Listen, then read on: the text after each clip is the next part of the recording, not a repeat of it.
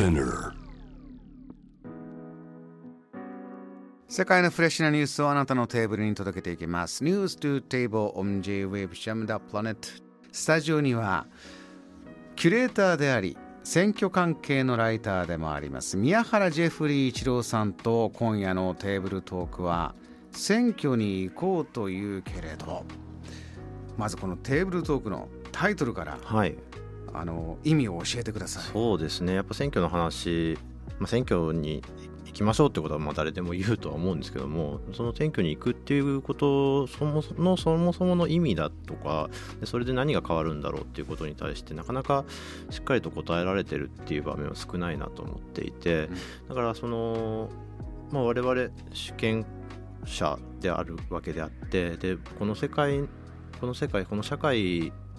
の責任者の一人なんだっていうことについてもう一回ちょっとあの考えるっていう固いことも含めありつつ、うん。ただその、まあ、選挙っていうなんていうのかなじ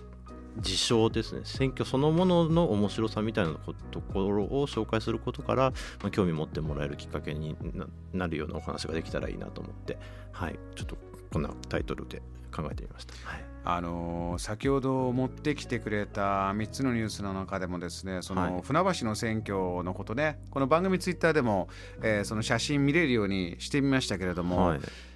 ピーちゃんさんありがとうございます、えー先ほどの船橋の選挙の件私は隣の市に住んでいますが知らなかったです、うん。ダミーってことですか？夕食の支度しながらだったのです。みませんです。はいはい。いやいやあの何かしながらお聞きいただいている方もね。ありがとうございます。いやじゃあちょっとツイッターで写真見てみたら何何という方もいるでしょう他にも。これどういう、はいえっと今は N 国って言わないんですよね古い党っていう略称古い政党から国民を守る党かな。っていう、えっ、と改めて写真見ると、はい。まあ、よく見る選挙ポスターがポンポンポンと、えー貼ってある中に、はい。文字だけで5つ、はい。えーいろんな党の名前が書いてある、はい。ね、この党の名前もなんて言いますかちょっと遊んでるような見え方もするんですよねフォントとか打ち出し方とかね。えっとまあ、ダミーではないです、えー説明するとその、まあ、立候補者1人につき選挙掲示板のポスターの枠が1つ与えられるので、えー今回この作戦で5人立候補者が立っているっていうことには変わりはないと。でそれぞれの人の名前が多数を取ればその人が船橋市議会議員として当選されるっていう状況は間違いなくあるんですけれども、まあ、基本的にはその彼らとしてはそそあの当選は狙っていなくってその掲示板の枠を獲得することでそれによって奇抜なことをやることによって、えー取り上げてもらうっていうことを、えー一つターゲットとしというか目標としているということだと思います。はいこれは、えー奇抜なことでも何でもいいから注目を集めれば、はい。それが政治活動にはプラスになるんだというのがはい。あるんですか？今潮流として。で。まさにその NHK から国民を守る党っていう形で参議院議員選挙を戦って、えー一議席を獲得したっていうことが、まあ、一つ成功体験にとなっていると思いますし、えー実際に、うんまあ、とで全くね彼らとしても政治的なあのなんていうの主張に中身がなかったわけではないのででそこで、まあ、注目を一旦集めることによって、えーまあ、自分たちの主張を見てもらうという流れを作ったっていうことは一つあると思うんですよね。でやっぱりそのもともとある政党じゃないあのせ自分たちで作った政治団体から議席をゲットするあるいは政党要件っていうんですけども政党として認められる、えー成果を上げるっていうことができたのはこの NHK から国民を守る党と、まあ、同じ参議院選挙の令和新選組以外には今までいなかったことなのでその意味ではあのまあ、一つ成功した事例とは言えるんだろうけれども、まあ、これでいいのか悪いのかっていうことはやっぱり有権者なり、え国民なりが決めることとしてあの、まあ、考えた上でですねあのそれぞれが声を上げなくてはいけないことなんだろうなというふうに思います。宮原さんそこで今夜はい持ってきてくれる視点ですけれどもね、はい。先ほどまあ選挙好きで面白いって思ってたっていうのもずっとありました、そこから分析続けてきて、はい。えーみ今みたいな現状がある、はい。さあ都議選。都えー東京都議選挙です、はい。これは7月ですからまあ、もうすぐ実際にじゃあ一票どうしようかというふうなことをね、はい、有権者決めていくわけです。いかがですか？あのまずここがポイントなんだ宮原さんが感じているところ。はいまあ、いろんなポイントがあるとは思うんですけれどもやっぱ政治的な課題っていう意味で考えて、えー、やっぱコロナの問題とコロナ新型コロナウイルス対策の問題と、まあ、オリンピックの開催についての問題っていうのがやっぱ一番のポイントになるかなっていうのは避けられないかなというふうに思います。うん、まあ、とはいえですねその、まあ、コロナどうでもいいよっていう主張をしている政治家はほとんどいないわけであってで、まあ、それがねあの、まあ、感染を抑えて、えーなんだかな、まあ、元通りの生活に戻れるような努力をしましょうということには変わりないんですけど、まあ、その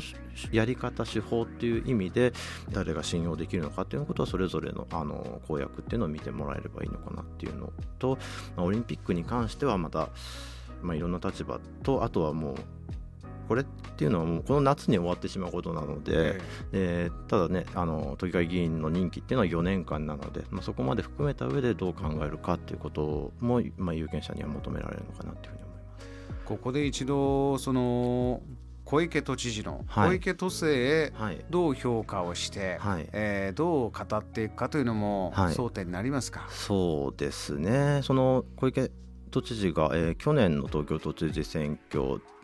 に、えー、で2回目の当選を決める。で、まあ、圧倒的な勝利だったわけですね。で投票した人の半分以上があの小池さんの名前を書いて当選したっていう一等的な選挙だまあ、その意味でその小池さん自身のあの支持っていうのは高いままだとは応援してる方は大勢はい、うん、でその上でですねそれぞれの政治団体政党があの、まあ、どういう対立点を見出していくかっていうことがやっぱすごく難しいのかなというふうには思うんですがそのやっぱ小池さんご自身の人気っていうのと都民ファーストの会の、えー、それぞれの都議会議員さん都議会議員候補の人たちへの支持っていうのはまた別のものになってくると思うのでそれがどういった形で数字に表れていくかな。で前回のちょうど4年前の都議会議員選挙での都民ファーストの会の、えー、勝ち方というのはもう本当異常なぐらい強かったので、はい。はい。えー、1人しか落選しなかったんですよね。うん、でだからそれ以上に勝つってことはほぼ不可能っていう中でどこまで都民ファーストの会としてはダメージを抑えられるか、うん、あのっていうことになってくると思います。これそれこそ今お話出た都民ファーストの会の方含めてこう選挙の打ち出し方、はい、えー、新しく出てきて、はい、えーそれこそ SNS とかどんどんどんどん使ってっていう方も多かった印象あります。で、ね、ここから今、まあ、コロナ禍の中で、はい、むしろ街頭にたくさん出ないことが一つメッセージとしてやってる方もいるじゃないですか。はい、どうなっていきますかこの選挙戦は？やっぱりこの1年ちょっとの間で行われたる選挙の中でもやっぱ候補者たちいろんな手を尽くして今もがいてっていうのを見てきてですね。でもやっぱこの1年半だいぶあのやり方が確立してきたようなところもあるなっていうふうに見えていてやっぱさっきおっしゃったようにその今までのようにねあの会場に人を集めてでその集まったところをまあ見せていくっていうことで自分たちの人気っていうのをあの見せていく広げていくっていうやり方はあったとは思うんですけどやっぱそれができないっていう中で、ね、じゃあインターネットを使おうっていう形で、ね、結構その今までずっとベテラン議員で、まあ、インターネットウェブサイトすらもなかったようなあの70代の候補者が、えー、急にインスタグラムストーリーズ上げてみるみたいなことをやってたりとかっていうこととかがあったんですけれども、ね、そういった中でですねちょっとここに来てすごく注目僕が注目しているやり方っていうのがそのインスタライブでの、えー、政治の訴えっていうのがすごく効果的になってるなっていうふうに思っていて、うん、何かっていうとやっぱ政治家がじゃあ今からその演説やりますんで皆さんアクセスしてくださいって言ってなかなかアクセスしてくれる人っていうのはやっぱコアなファンですよね。えー、っていう中でそのインスタライブにはあのコラボ機能っていうのがあるんですよね。はいなのでインフルエンサーとされるあのフォロワーが多い人がで今回はそのあの政治家の人と、まあ、ちょっといろんな分かんないことを聞いていきたいと思いますって言って何万人もフォローがある人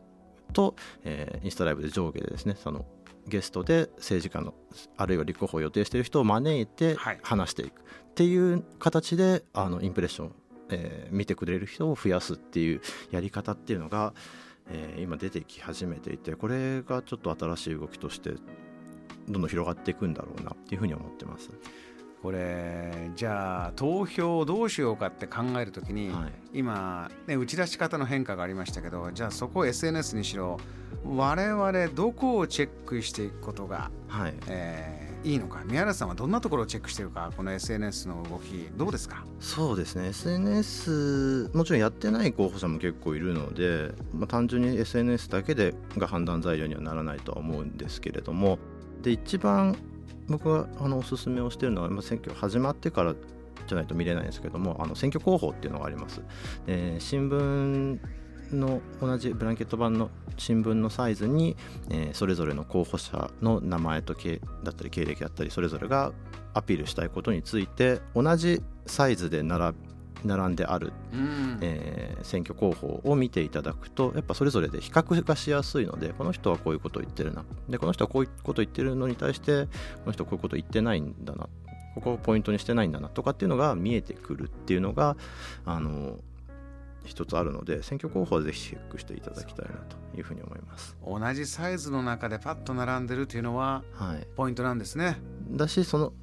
ポスターと違ってポスターやっぱ顔と名前とスローガンぐらいだと思うんですけど、もうちょっと具体的に文字でですねこういうことをやりたいなってことが書いてあるので選挙候補の方をぜひチェックしてもらいたいなと思います。宮原さんはそれこそ自分に一票がない時から、はい、趣味として面白いと思って見てたというそうねね。お話ありましたからその、スポーツ観戦みたいに考えて、はい、えーちょっと客観的に戦力を分析したりしてはい、ですからまあ自分の思想とか心情とか、政治的な考えとはまあ全然関係ないとこからはい。面白がるっていうのも、はい、そのねティーンの時にやって、そうですね。今に至るまでそんな視点もあるということなんですって、はい。まあ、よく僕例えでするのはサッカーワールドカップが始まるとどこを応援しますか？みんな日本代表言いますよね。うん。どこ優勝すると思いますか？って言って日本代表って答える人はあんま多くないと思うんですよね。まあそこに行くと確かにおっしゃるようにじゃあ戦力はどうなんだ？客観的に見てどうなんだ？そうなんです。そうだ自分自身はこの人当選してほしいしこの人を応援したいなっていうのはきっと、ね、あったりなかったりっていうのはあるとは思うんですけどもそれとは別に今回この状況で誰がどうか勝っていくかな誰が厳しいかなっていうのを考えながら見ていくっていうことの面白さっていうのをぜひ知ってもらえたら面白いかなっていうふうにね。これそれこそこういうシステムがあって、はい。えー選挙というのがある以上そこで勝つために、ん。えー何をどうやるかというのも、その政治家たる資質これ大事ということなんですか？もちろんそうですね。そうだしいやそももちろんそれそこでやっぱり人に訴えていって人の心を動かして動かし実際にその人のペンを動かしてやっと一票になるわけなんで,、ね、でそれをやっぱその自分が応援してない人でもそのやり方をやってるんだなっていうことを蓄積ししていくことでじゃあ自分が応援している人を勝たすためにはどうしていこうっていうこともきっと見えていくと思うのであの環境月間でその世界中の若い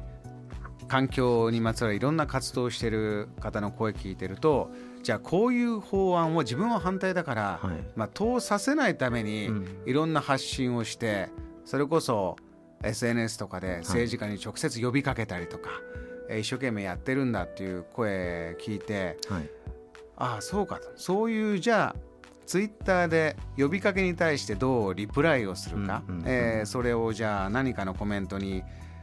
フォローしてるい。いねをつけてる、はいつけられてる。こういったところもチェックします？そうですね。やっぱ多くまずはその選挙は始まったらその自分が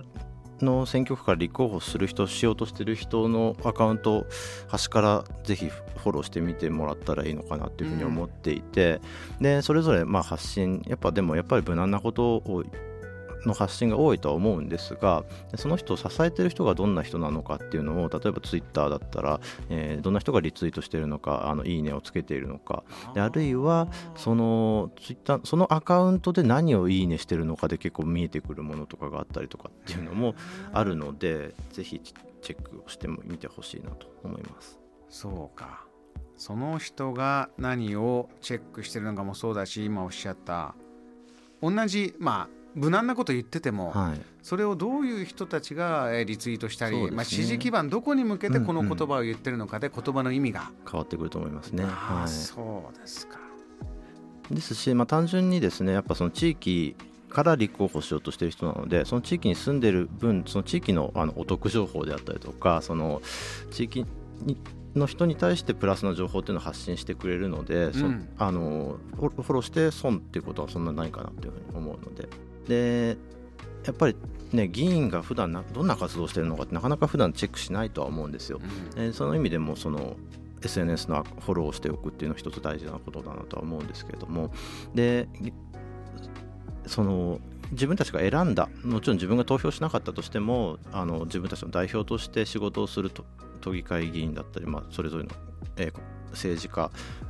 が、えーちゃんとやるのかどうなのかっていうのは常にあのプレッシャーを与え続けなければいけないあのチェックし続けなきゃいけないっていうのはそれ有権者側の責任でも一つあるとは思うんですよね。なのであのやってくれないんじゃないのかなっていうのも、まあ、一つ不安としてあると思うんですけどもやちゃんと仕事をさせるのも私たちの仕事っていう意識をきっと持つと政治家の側も意識が変わっていくんじゃないかなというふうに思います。Jam, the planet.